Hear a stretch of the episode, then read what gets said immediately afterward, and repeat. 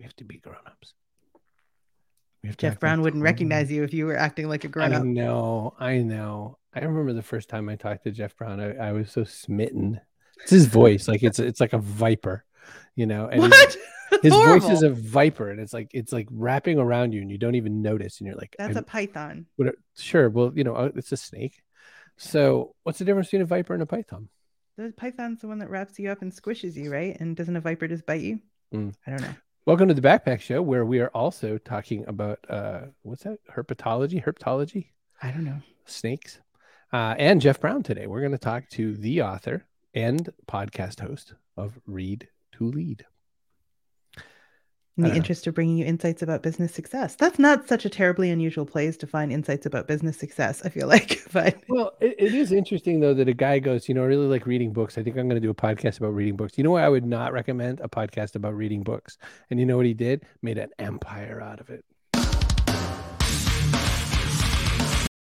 I just shut the show down. Show's over. Hi, everyone. Tim Kitzrow from NBA Jam and NFL Blitz, welcoming you to The Backpack Show. Your hosts, Chris Brogan, Kerry Gorgone, Boom Shakalaka. Backpack Show. I will Um, tell you that running those buttons when you're not here is surprisingly tricky. Like I have discovered they get lost in the pile. And they changed where Yeah. they put some stuff. You know, You And- did. they changed some stuff. So we're having trouble getting to Twitch too. That's I- okay. Don't worry about it. I Kind of don't care. Nope. I feel like the only people over there are Dan doing us a favor. So He's asleep. so Jeff Brown, Jeff Brown, Jeff Brown. I don't remember when I first met him. It might have been like 2012 or You've something. been saying that. for years he's the best interviewer. he's my favorite interviewer Besides in the me. world. Besides you. so yeah, he's um he's really, really good. The, the thing is just very thorough. And um I thought about that when I was having him on the show, and I thought there's no way I'm gonna be able to interview like Jeff Brown. Jeff Brown will say things like, you know, when you were seven years old, I seem to recall that you had this situation where you were eating a Pop Tart and your mom had a yellow dress on, and she said, and I'm But like, in another life, he might have been a private investigator. We don't know. Truly. So I don't know. I, eh, that's not a great place to start from, but that's my real memory of Jeff Brown interviewing me was like, you know, Well, let's tell everyone that I said, "Why is he your favorite interviewer?" And you said, "Because he does this insane prep. It just makes for this cr- incredible interview." I'm like, "Then why don't you do what he does?" And you're like, "Because I don't want to. right. I don't want to do that much work." So I know his first radio station was WXIR, and I think there's a few others in there. Let's get So confirmation on that. I'm not. First radio sure. station WXIR. Do I have that? Uh, it, it was actually the second radio Son of station that I gun. worked at. Yeah, yeah. Well, fi- fix your See? LinkedIn. You were wrong, so just bask in your wrongness over there. It, it's the first one that I really care about. Let's put it that way. Uh, okay. Okay. the the Um, first one actually spit me, uh, chewed me up and spit me out after a few months. So we can forget about that one. No, one of the first things I wonder. Well, let me ask you this question. So you clearly have this incredible radio DJ voice. Does that detract in some way? Do you ever kind of get that feeling of like, I wish just once ever someone wouldn't mention my incredible voice? But do you like your voice? I, I do, um, and I, I, I appreciate uh, compliments about it for sure. Um, but I will say that um, I, it does get in the way sometimes. It's hard for me to do, say, voiceover work. I have to work really hard I, uh, when I do voiceover work. I do get some occasional work, but it's very specific kind of work. I have trouble not sounding like an announcer all the time, and so I, you know, if, if if work calls for for actual acting skills, that's a stretch for me but if it, call, it calls for authoritative uh, you know things you know similar words things like that then then yeah i can i can handle that pretty well but anything beyond that i'm i i'm outside my comfort zone for sure so it's a hindrance in that way i guess if if, if you want to call it that And radio stations changed sort of uh, over the over the years, and somewhere around the '90s is about the cutoff to Hmm. now. Now, if I just heard about the school of broadcasting you went to that you were the first student of, but if you know before that, I would have presumed Connecticut School of Broadcasting because like every one of their uh, people who left with a host uh, talent all like were trained into a very similar voice. There's certain things and cadences and styles that you're brought to. But That Jeff was going to go into music education. He I was on know. a completely different path. he was on a whole other path Mm. but th- but that voice type suddenly came out of vogue Did that happen in your time on air, or did it matter? Were you allowed to still just be the Jeff Brown voice that we know? Yeah, uh, when I was young and, and really a fan of radio before I was in radio, you're right. That was those big booming voices were the thing. And within a year or two after I began in radio, that began to kind of fall out of favor, especially on the advertising side of the equation, by and large, not completely. I mean, you still hear some of those kinds of voices today on radio and certain, you know, car ads, for example, Sunday, Sunday, Sunday, you know, like, or whatever. We'll we'll sell you the whole seat, but you're only going to need the edge, you know, stuff like that. Uh, concert promos and whatnot. But um, but yeah, it kind of fell out of favor. Um, and what radio really wants now, and what what advertisers want, is people who sound like regular people you know, who who sound normal and and not these these big boomy an, announcer voices. And so so that was yeah, that was a struggle for me early on in my career. Um, and and, the the hard work for me and working with talent coaches and, and consultants and people like that was you know, bringing your personality into it. That was far more important than what kind of voice you had. When when I work with podcasters, as I sometimes do, so many people are worried about how they sound. So nobody really cares about how you sound as much as they care about do they relate to you are you approachable are you relatable are you all those things um, and, and and if you can can bring personality to the equation you're going to go a lot farther than than worrying about you know just your voice Elizabeth says Chris has a great voice too, but Jeff's is buttery too. But acting is harder than it looks. yes it is Yeah, Chris does not need your compliments. He's very scared. There'll be no living. I'm with already him really into me. Glad to Hi, see you back at a reasonable European time, says Paul. And Diane Brogan, Mama Brogan, likes your observation. Jeff. Jeff, when we first talked, one of the things that I had known is that you had had a long career for a guy who was going to go into music. You didn't. Uh, Mhm. You had a long career in radio. I think WAYM was your last one. Um, That- was- that's correct Mhm. Okay. But then they sort of unceremoniously uh, put you out at some really random time at the end of a year. I think it was. They they said, "Hey, don't come back in January, and you're on your own." Yeah. I- that's my rough remembrance of what happened. And then you had to decide what you were going to be. That was a tumultuous time. What did you do? Where, where Mhm. did your brain go? Yeah, I had been sort of tinkering with a side hustle for a few years before that, and and I'd had it in my head that you know I wasn't going to do radio for the rest of my life. I had come to the conclusion a couple of years before this happened that someday I was going to move beyond that. I just didn't know what that was going to be yet, and so I was just playing with a little side hustle where I would help small businesses with mobile apps and websites. Many small businesses, you know, mobile apps were were coming on strong. This is like the late, you know, last decade, 2009, 10 and small businesses by and large thought that that was a, a, a playground they couldn't participate in because it was you know cost prohibitive. And so i was trying to change some of that. Not with code and I, i'm not that smart. You know i was using online tools that uh, allowed me to white label a lot of things. But nonetheless i was i was helping uh, small businesses cross that bridge on the side. And so when i lost my job i did get some severance so there was a little bit of an on-ramp there but I also just dumped, uh, jumped rather not dumped, jumped headfirst into uh, this side hustle. And the cool thing was, within 30 days of doing that, 30 days of being let go, uh, I had invoiced. Now it's one thing to invoice it, and another thing to have it in your hand. I realized, but I had already invoiced twice what my take-home pay was in 30 days from my radio job. And when that happened, I was like, "Well, this is I'm going to be okay." I, I, I for years it felt like you know my the entirety of my my my career really was like i'm, I'm always going to work for somebody you know uh, security as a job and benefits and and vacation days and all that stuff. But after having it taken away from me in radio especially so many times i began to question well how secure is this when the decision of one person can can can end it? And so um, when that job loss came that was sort of the the straw for me the push the shove i needed to it's time to to do this thing you've been thinking about doing. Here you know here's your sign kind of a thing. And so i never looked for a job after that. I just knew i'd make it some way somehow. Decided to talk purdy for yourself instead of someone else. yeah yeah something like that. Talk buttery. Talk buttery to me jeff Buttery. So that's a fun fact is whenever I make it, I make a joke about having an ASMR voice and I'll be, my name is Butter when I do that. I'm like, this is Butter. You're cooking with butter. I love it i love it Yeah, that's my name. So when did books like were you just always a reader and the two your broadcasting and your reading mm. just sort of automatically came together naturally or did you make a conscious choice to do that because you thought there was a need for that podcast?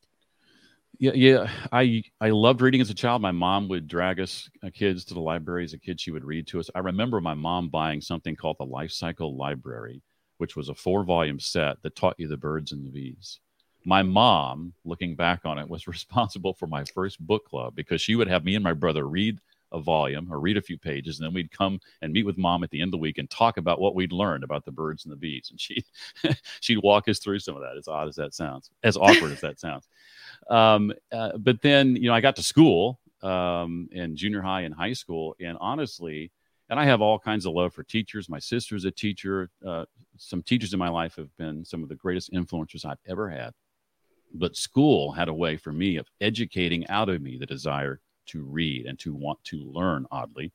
And so when I left college, I was like, thank goodness all the learning is done. My mindset was, okay, learning is finished now. I don't have to do that anymore. Let me just live my life. And it was the furthest thing from a lifelong learner. I spent the entirety of my 20s. I didn't read anything because I'd spent so much time reading things I didn't want to read. But I was at that radio station, the, the last one I worked at that Chris mentioned earlier and um, I noticed they, they were different. They they were different than all the radio stations I worked at, and many of the stations I worked at before were small town stations, and I was often like um, the, uh, for lack of a better word, the top talent, and I got real comfortable in that, and uh, that fed my ego, but I wasn't growing, I wasn't learning. But at that last station, suddenly I'm surrounded by people far much further down the road than than, than I than I was. Um, yet they weren't resting on their laurels they weren't comfortable in it. They were constantly pushing themselves outside their, their comfort zone. The status quo was not allowed. And one of the things I noticed they did was they read all the time. And uh, the general manager even started an, an, uh, an office book club. And that was my introduction to Purple Cow by Seth Godin, to Good to Great by Jim Collins, to John Maxwell, to Liz Wiseman, to Chris Brogan, uh, even a few years into that. Never heard of him. Um, Sounds like a hack. Yeah. So so that when I when I first uh, landed on Purple uh, Cow, I'm like, wait a second, and this is embarrassing to admit. It was like I didn't realize there were books like this out there. I mean, I I can I can I can take a problem, and I can find someone who's already solved that problem, and they've also written about it in a book, and it's all in one place. Really, so so I just that began my journey. That was around 2003 um, of, of this voracious reading. Um, and I have been uh, uh, an avid reader ever since then. So I, about 18 years now. Chloe says that she avoided books for years for the same reason as you. Mm. Sounds like mm. having a love fest over here in the comments as everybody says hello to each other. and uh, Elizabeth says Kerry's butter voice feels more like creme, creme brulee. oh you gotta crack gosh. the top. Mm. Yeah. Get right into that. Uh, Jeff, so one thing I was thinking about when you were talking about books, book clubs, uh, people mm. reading books at work, uh, in the corporate environment, I don't know if you've ever had this experience, but in the corporate environment, there's a thing that happens sometimes where a C level person will fall in love with a book and suddenly we'll all mm. find that book on our desks.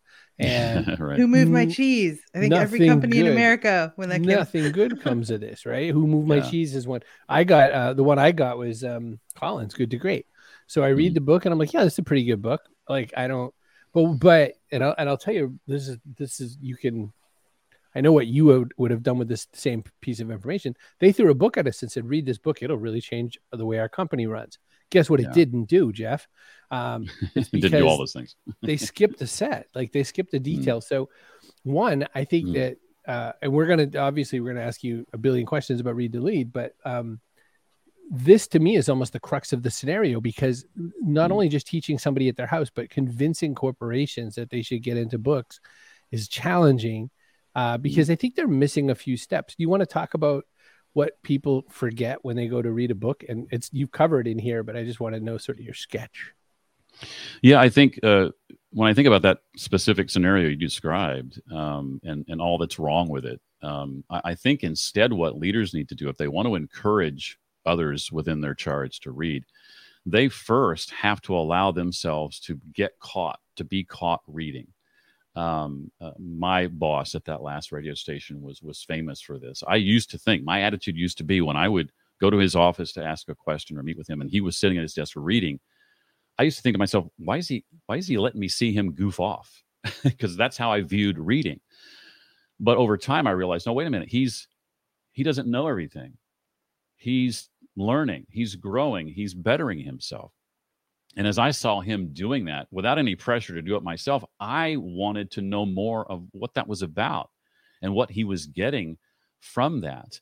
And oftentimes, uh, what you'll find when you do that is eventually, and then this takes time, but eventually you'll begin to have other champions, or maybe they already exist within your your your workplace, who um, come along and are also avid readers themselves based on what they've seen you do, or maybe they're just already there and oftentimes when it comes to things like book clubs um, if that's something that you that you want to do or meet together to discuss a book or suggest a book it's often going to go over better when it's someone within the ranks doing it versus you know coming down from from on high.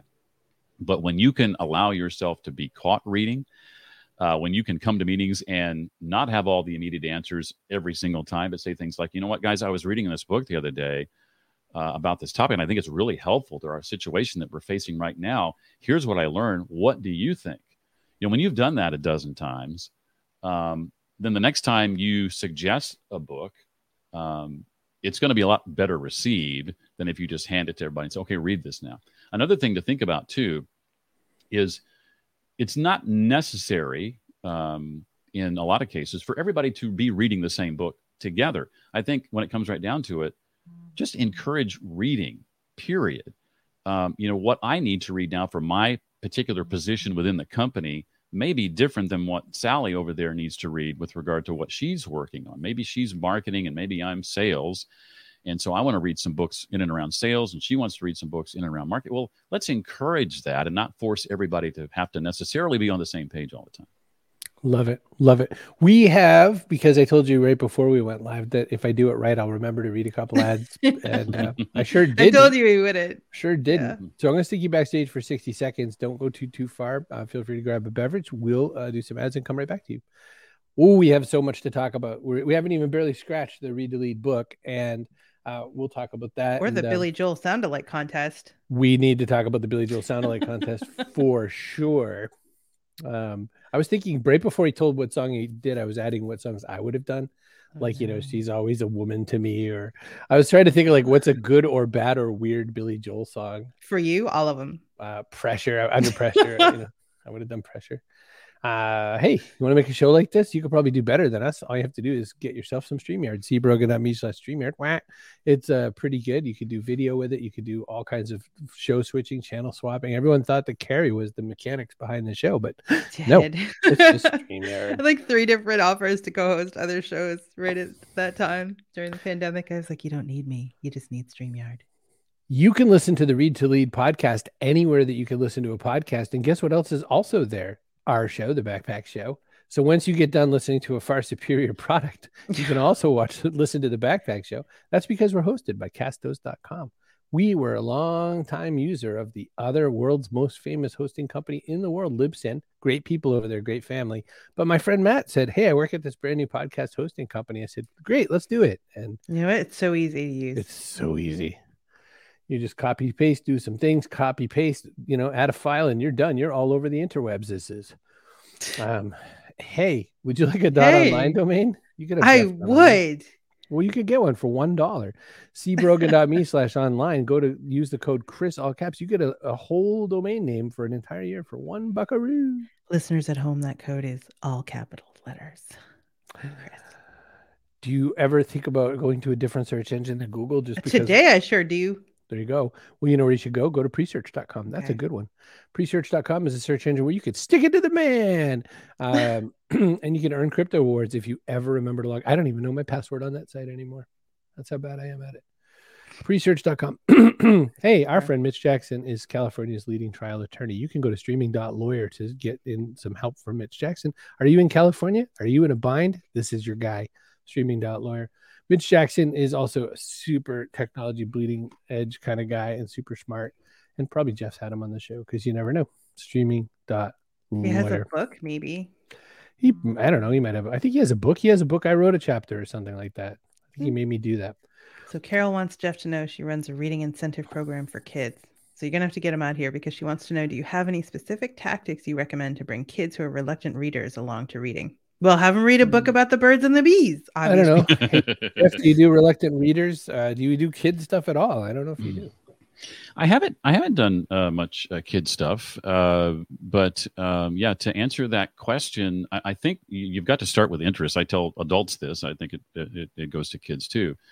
Um, you know, for me, it clicked in junior high when I, I in, in English class, and I was given a list of books from which to choose. I was going to have to write a report on. One of those books was The Hobbit, and I just devoured that, and later The Lord of the Rings.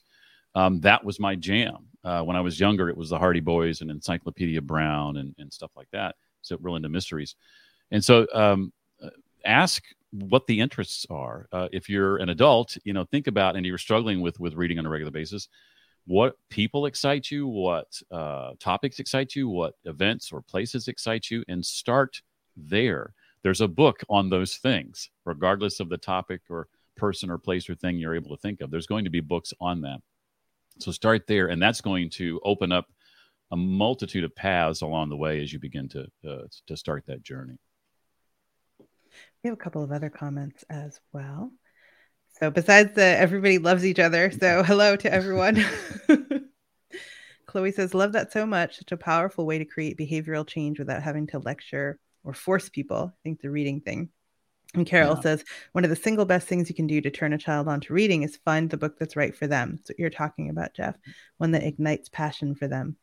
You know, so it's tough in the business space because in your off hours, you don't necessarily want to reach for that, you know, how to lead more effectively book. so hmm. you not only like make yourself do it or feel inspired to do it, but inspire others to do it. Is there mm. like do you read faster than other people? Like, have you taught yourself speed reading? I want to know the mechanics of this a little bit. How do you get through mm. so many books? Yeah, uh, when it comes to speed reading specifically, my, my co author Jesse is the true expert on that. But one technique related to that that we talk about uh, in the book is this idea of skimming, which which I use oftentimes, especially if I'm considering a book for the show. I'm going to read a book uh, to interview somebody. Um, and I first need to just determine if it's a book I feel is worthy of inclusion, for lack of a better way of putting it. I never want to be in a situation where I'm in the middle of a book I've already committed to interviewing the author of and I don't like the book. And so I'll use this skimming technique first if I need to determine if this is somebody I truly want to have on the show. And so uh, this is obviously for nonfiction. You're not going to do this with fiction and other other genres necessarily. But with nonfiction, uh, one thing I like about nonfiction is we don't necessarily oftentimes have to start with chapter one. We can go to the table of contents and look at the chapter titles that are of particular interest to us, and often we can start there. And I'll do that first uh, in, in, in, in the case of skimming. Then I'll read the, the sub uh, the headings and the subheadings from beginning of chapter to the end of chapter, wrap my head around what it is the author's trying to convey. Then I go back to the beginning of the chapter and I read the first sentence and the last sentence of each paragraph. And once I've done those two things or three things, table of contents, go to the chapter where I want to start or chapters I want to want to hone in on, read the headings and subheadings, and then the first and last sentence of each paragraph, I now have, in most cases, about 80% of the author's message. And so that's a great way to get through a whole lot of book in a lot less time. Your uh, comments about skimming some some of this is covered in read to lead by the way mm. but i was uh, one of my favorite chapters in the book was eight uh, which was how to really immerse yourself and sink yourself into the book and that's a that's a tactic that I've been using ever since I started picking up journaling in earnest. Uh, I realized that mm. if I want to write the parts of books that I really want to remember, and I want to, I want to kind of have a couple of notes that say, "This is why I got into this book in the first place." So mm. uh, I wanted to know your sort of thoughts on immersing, and just you know, what what are some of the other skills that you've picked up around that skill? Yeah, I think first when you, know, you get ready to read a book, you have to answer a, a very uh, critical question, and that's what do I want to get from this book? Um, you know, it's beginning with the end in mind, as Stephen R. Covey says. So, what do I want to get out of it?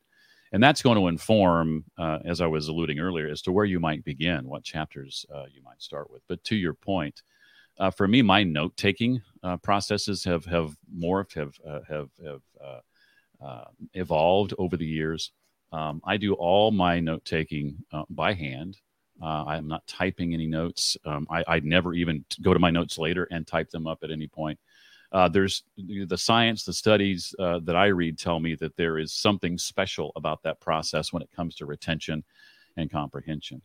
Um, I've since moved to a, a non paper tool that we'll talk about later uh, for that, but all of my note taking is by hand. Something that I've forced myself to do uh, more recently, and this was through the process of writing the book that I don't even think is touched on in the book specifically. When I read a chapter, I limit myself to just making markings when I make the first pass. And so um, that'll be a, an asterisk, you know, or a star for something that is particularly important that I want to to dig into more deeply. And then I continue reading. Might be a question mark for something I'm not sure I understand, or maybe it's something I'm not sure I agree with, and maybe a cue for a particularly pithy quote or something like that. And then I get to the end of the chapter, and now my next, you know, session of 25 or 50 minutes, I use the Pomodoro technique um, is to now just take notes. So I in that next session, I just go back to those markings, and now I'm just doing the note taking. So that first session for 25 or 50 minutes was just reading and simple markings. The next session is just note taking. So that's helped me tremendously with comprehension and retention. And one other thing I'll mention that I've tried that some people think is just crazy, um, and I believe this is mentioned in the book, but if it's not, it's worth adding. Uh, and that is combining two mediums. I first did this with Brendon Burchard's High Performance Habits. I had the audiobook and the physical book. And I put the audiobook of Brendon on one and a half or 1.75 speed and followed along in the physical book as Brendon read it to me. It's kind of speed reading by cheating. it's, one way to think about it. Know, we do this thing as adults oftentimes called subvocalization. We talk about this in the book as well. When you're when you're a kid, when we're kids, we're taught to read aloud and sound words out aloud. And as we carry that into adulthood, when we read to ourselves, we can often get stuck and, and slow down the process by literally sounding out every word in our minds as we read. That's that's subvocalization.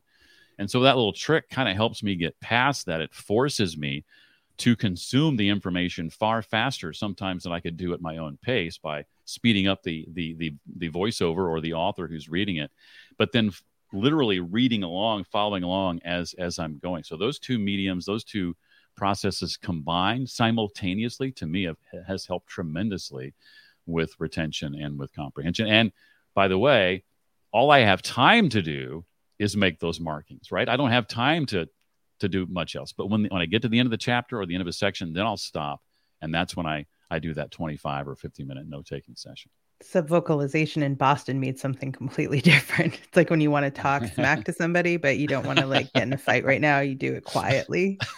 right. That's what it is. so you had a whole bunch of comments come in while we were talking. Um, mm. One was about audiobooks, which I think you just touched on a little bit. So you do listen mm. to audiobooks just a little bit faster than yeah. normal. And then Carol had asked, How do you feel about quitting books midway? Do you feel guilt? She does not. I love that, Carol. I used to. Yes, I used to. Um, and when I started my podcast, as recently as eight years ago, I would, Chris. Uh, I may have did. I may have done this with you because you were on the show like 25 episodes in or something like that. Um, I used to think I had to ask a, the author a question out of every chapter, and so I would read the book from cover to cover. Um, and going back to that question, I, I suggest you ask yourself before, what do I want to get out of this book? When you answer that question, you now have permission to stop reading once you've definitively answered it. Once you've gotten out of the book what you said you wanted to get out of it before you began reading, once you get there, that may be three chapters, it may be 17 chapters. Once you get to that point, give yourself permission to stop. I consider that a book I've read, even if it may only be four or five chapters, because I've identified what I want to get out of it. And now I've gotten that out of it. I can set it aside and count that as a red book because I got what I want. Do you see Chris pulled the ultimate flex and went and pulled a handwritten journaled quote of his own and displayed ah, it on the screen while you were talking. Love it. Yeah. yes, it was don't settle, don't finish crappy books.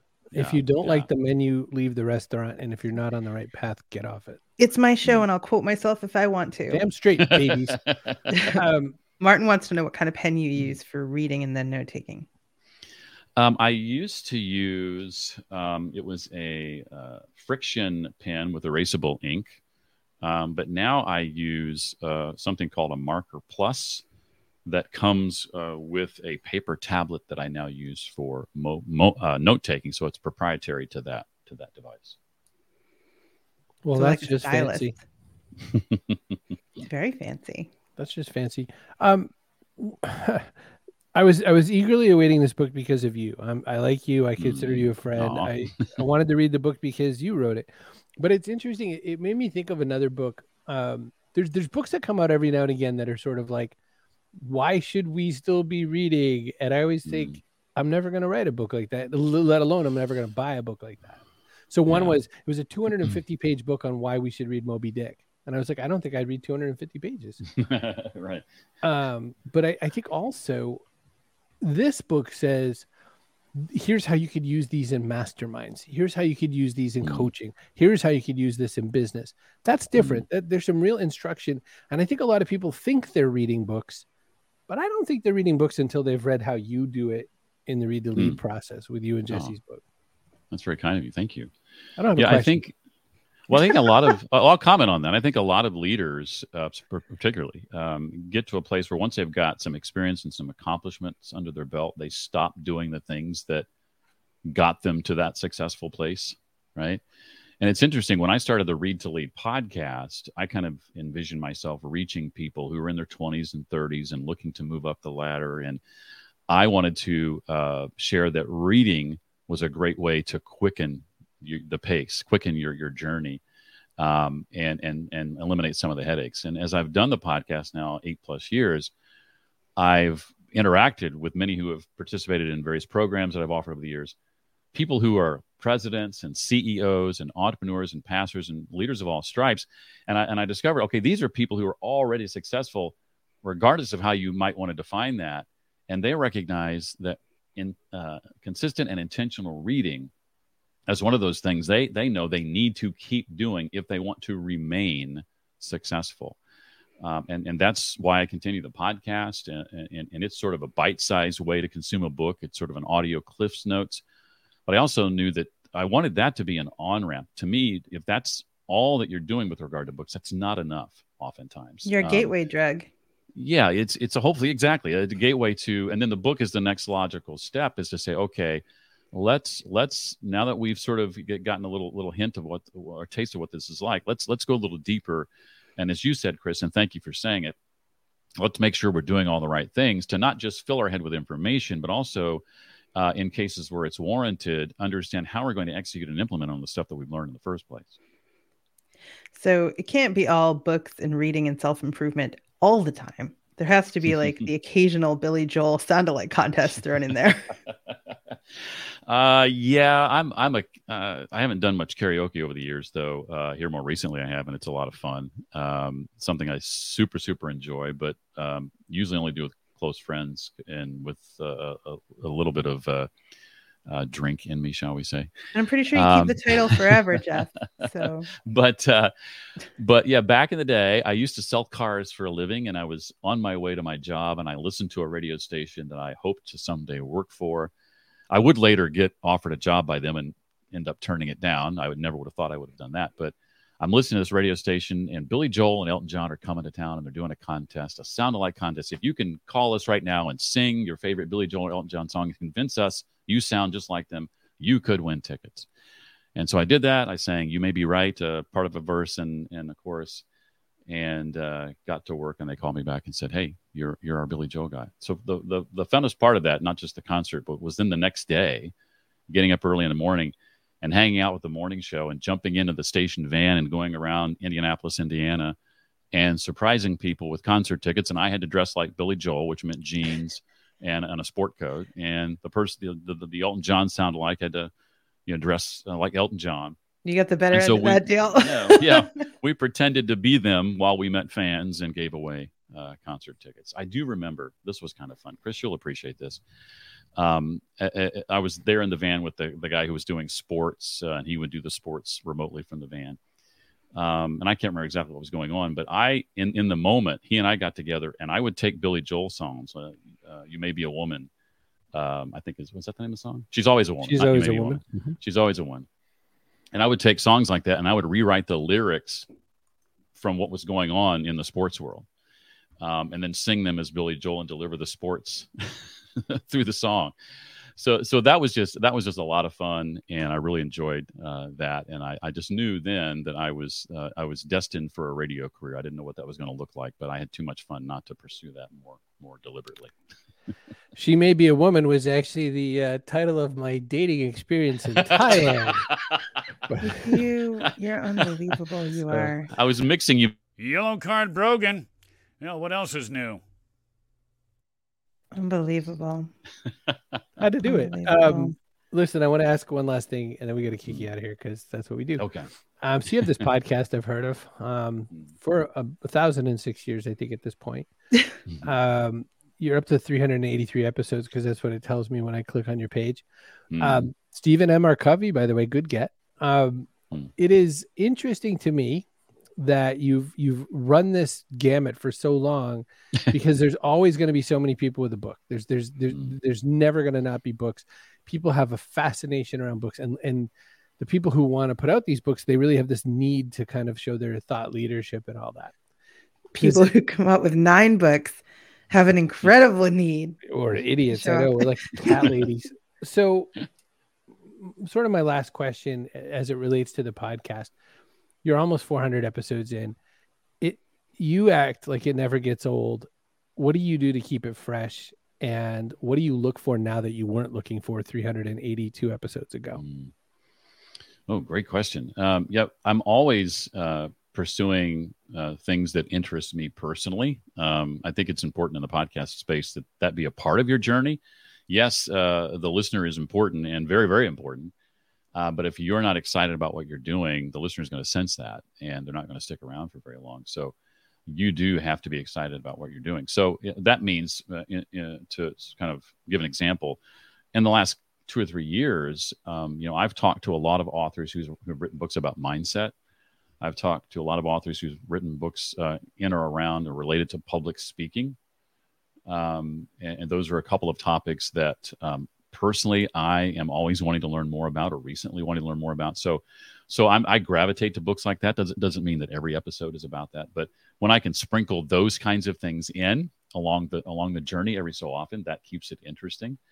Um, you know, 18 years ago, I, I, I adopted that that sort of view of lifelong learning and and constantly pushing myself outside my my comfort zone. I I I, I don't want to live. You know, Bronnie Ware talks about the five regrets of the dying, and the number one regret being you know getting to the end of the life of your life and realizing you lived a life that everybody else thought you should live rather than a life true to yourself. And I did that for a really really long time. That was why I started in music, if I'm being honest, because that's what everybody else said I should do. And it took me a while to figure out I, I need to do what what what's right for for Jeff, and that's how the radio career started. But then, you know, 26 years into that, I thought, you know, this is not doing it for me anymore. But I had to learn. Okay, what's that next thing? What what am I?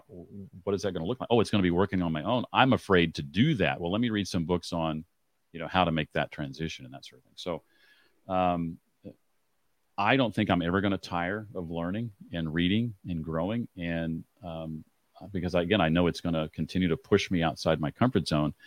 And I believe that every day should be lived that way. Uh, I think it, Eleanor Roosevelt said, do one thing every day that scares you. And so I try to live like that. Maybe tomorrow it's ride a roller coaster that I have to go upside down on five times. And maybe the next day it's, you know, give a talk to 10,000 people. Uh, but that's where the magic happens. So that's where I want to stay. Just looking for it. We had a couple more people come in. So they're saying hello. Hi, Dad. Hi, everybody. Yes. Yes. Audiobooks count as reading. Yes. yes. Audiobooks. Well, that's largely what I found myself consuming during the pandemic was actually audiobooks because I could do other mm-hmm. things like while I listened. I went through a time uh, throughout the pandemic where reading just wasn't like my capability for it was so low, my capacity. Mm-hmm. I was just like, oh, I can't put my head on this right now. Mm-hmm. Uh, but I'm back, and uh, I, I, do a mix of audio and uh, and I do a mix of audio, Kindle, and physical. I do physical if I think I'm going to have to rip pieces of this book and, and, and yeah. hold them for a while. Mm-hmm. Um, or, or like I think I'm possibly going to need some diagramming help because you know obviously Kindle is you know just not as good. Um, but yeah, I, very fascinating. There's so much. I mean, I want to interview. The, probably the best way to say about an interview is that you weren't as thorough, and so you could ask you back for another time. But we're at our spot in the show where we do a couple things. So here's one. Oh, and here's our person of the day. Kaboom! So uh, let's see. What shall we do for a person of the day? You know what? I, I think. Oh, sorry. Words coming in. Okay. You got to pick somebody. I don't even know what that is. Or you could let me. Uh, I'm picking Martin. You know why I'm picking Martin? Because what a strange. What pen do you use? Well, because I have a podcast about pens. So ah, that's what I do. Love it. Love it. Um, um, and then I have uh, one question that we ask every guest. But oh, guess who showed up? Hello, Jeff, what was it like co-authoring a book? I heard that the guy you partner with can be really difficult to work with. Jesse Wisniewski is the co-author of Read to Lead. Jeff, hmm. I think you should answer this one. well, I yes, said please this, answer. I said this to Jesse uh, in an interview the other day. I think it was in, or said it to maybe I said it to him privately, but I cannot imagine the process, and I mean this, having gone any more smoothly. Now, I have nothing to compare it to. I've never co-authored a book with somebody before but uh, I'd be hard pressed to think it could have gone any better. Uh, Jesse was a breeze to work with.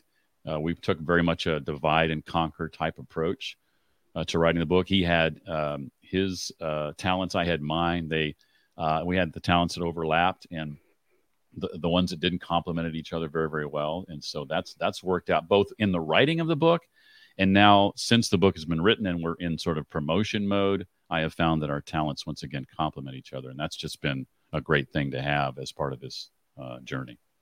Let me hit this button. Boop. Okay, we're off the air. You can tell us the truth now. That's the truth. if it were only that easy. All right. so, so we did our person of the day, and that means we are at a question we've asked every guest that's ever been on the hmm. show which is what goes in your backpack. This could be something physical, it could be something metaphorical, it could be something like an avocado, it could be something like hope for the future. Kerry, what's a physical mm. thing that people have put in a backpack before? Whiskey Nate suggested taking a book you hate because if it's the only book you have, eventually you'll read it and learn something mm. from it. Hmm. Mm. I don't like that. Um, what's the thing? You wouldn't because your whole quote is about yeah, not finishing stop reading books. books. like. Ah, Wisniewski. Um, it's a good curse. What's uh what's something metaphorical you can add to a backpack, Kerry? Mm, I think kindness. Kindness sounds like a good one. Mm. Now, Jeff Brown, uh, host of the Read to Lead podcast, co-author of the book Read to Lead, uh, this fine feature book with Jesse Wisniewski. What's a uh, thing we want to add to the backpack for people's future success over the next coming years? Uh, something that I just acquired a couple of months ago. It's a paper tablet called uh, the Remarkable Two, very, very thin. Um, I used to have all my notes from books and different uh, notebooks and notepads, and used to have my pl- physical planner that I love. But now it's all every bit of it is right here. Um, and that pen that I mentioned earlier, the Marker Plus, is proprietary to that device. Uh, and the thing about the Remarkable, and it's not a commercial for the Remarkable, but, but um, it, it, it's very much like writing on paper. Uh, it very much uh, uh imitates that feeling. It does one thing there's no apps you can download for this. There's not going to be any distraction. It's just for note taking and for reading uh, and marking up PDFs and EPUB formatted uh, books. But I've I've had it for two months. Love it. Got my wife one. She loves it. Um, and so that's that's the tool that is really helping me a lot in uh, in just keeping everything together and keeping on top of of what I'm writing. I mean, she says she loves it. Well, it's a stripped down, bare bones, fake paper notebook for four hundred dollars. Uh, so it better be pretty remarkable. You're a marketing guy. I can't believe you of all people don't appreciate like the brilliance of that. No, That's like the first person who bottled water. Right, guys, you're not gonna believe this. Ah, uh, Jeff Brown. Uh, yeah, I was very lucky to have uh, parents who read all the time. Fat, fat libraries full of great books and also forbidden mm. books, which made it so much better because you know it's the only thing you're going to try to read is what you're not supposed to read. Mm. Um, grandfather also is, uh, you know, Edgar Rice Burroughs, Tarzan, you know, John Carter, Mars, and all that. Uh, by contrast, I'll tell you, my grandmother was. Uh, I don't think I ever saw her read a book in her life. Maybe she did. Maybe she read a romance book every now and again or something. She was a TV person, so I would be reading John Carter of Mars, but I'd also be watching